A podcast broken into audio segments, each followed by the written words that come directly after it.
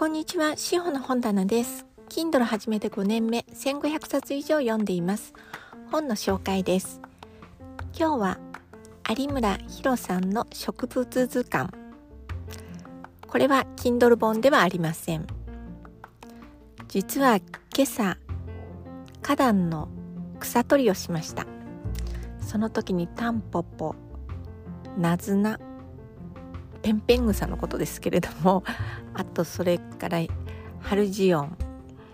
えー、っとその花壇には茎もちょっと生えてるんですよね。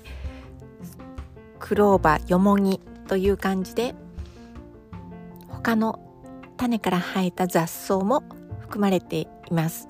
それなのでその草取りをしたんですけれどもそれでこの植物図鑑を思い出しました植物図鑑の内容は OL 女性の会社員のさやかがある日アパートに帰ってみると玄関の前に倒れている男の子を発見して、え一緒に暮らし始めるという話です。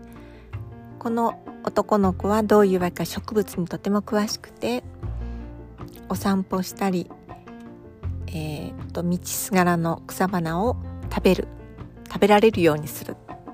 そしてお料理もとても上手。2人の楽しい生活はうーん少ししばらく続いて幸せだったさやかにはとってはその男の子いつきがいなくなるというどんでん返しがありました。最後はハッピーエンドですけれどもいきなり現れて自分の心を奪ってしかもいなくなってしまう。そんな男の子を女の子は許せるんでしょうか？さやか偉い。という気がします。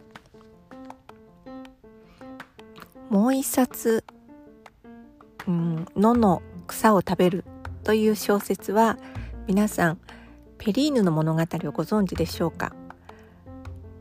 日曜日放送されていたカルピス子ども劇場っていうのかな。ああいうのでも紹介されたことがあるんですけど家なき娘です。家なき子と同じ作者によって書かれたお話ですがそこも主人公のペリーヌが、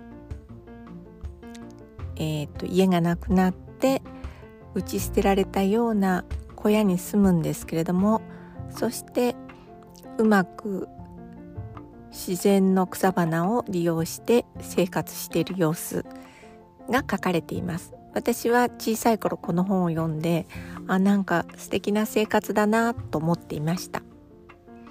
それからしばらく経ってナチュラルライフっていうんですか？そういうのが注目された時にもう一度この家なき娘を読み直したのを覚えています。